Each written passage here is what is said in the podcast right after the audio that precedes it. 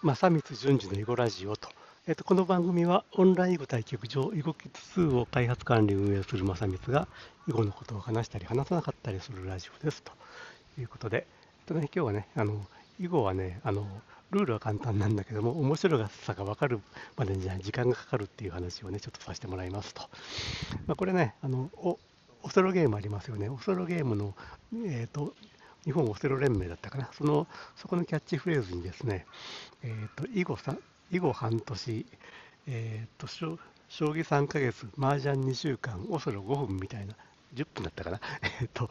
いうキャッチフレーズがあってですね、これが何かというと、あの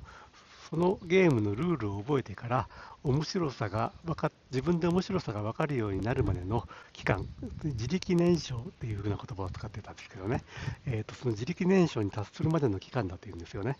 えーとまあ、オセロはもう数分でそういう状況になるのに対して囲碁はねその火がつくまでに、えーと半年かかると。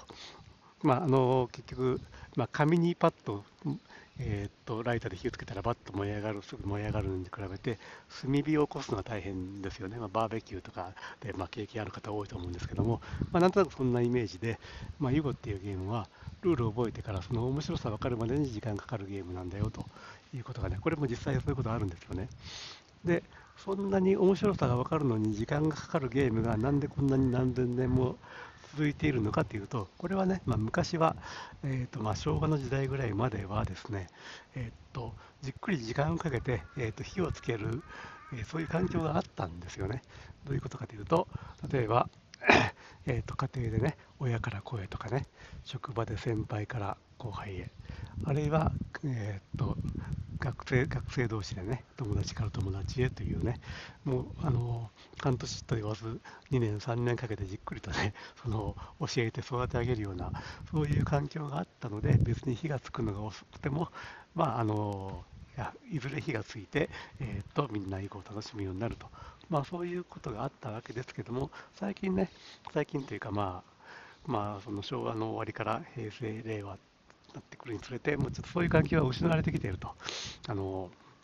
職場で囲碁やってる人っても減ってきてるし、家庭でもね、えー、っと減ってきてるという中で、そういう環境が失われてる中で、その囲碁の面白さが分かるまでに時間がかかるっていう問題がですね、やっぱり結構その囲碁が広がっていくことの、まあ、ネックになっているという部分があると思うんですよね。で、私なんか、まあ、結局囲碁というゲームをもっとね多くの人にね知ってもらいたいなっていうことがあるんで、まあ、そういうことをどういうふうにして、まあ、克服していくかというかその火のつきにくい囲碁を、えー、と楽しんでもらえるようになるのかということは、えー、と前から考えていてでその、まあ、20年前2001年に始めたのが、まあ、9位認定と。9というのがあのアルファベットの9という文字を使う9位認定なんですけども、まあ、エヴァンゲリオンのね、新劇場版、序波球の球っていうのを、えーと、本来序波球というのは急ぐという漢字を使うところはアルファベットの球を使うというのがありましたけども、まあ、私の9位認定の9の方がね、2001年なので、まあ、それよりも前でしたよという、えーと、これはまあどうでもいいことなんですが、でそれ9位認定というのは何かといったら、まあ、小さな5番で、まあ、目いっぱいハンディキャップを置いてもらって、えー、とやるというやつでで、それがさっきのね、囲碁の面白さが分かるまでに時間かかるということとどう関係しているのかというと、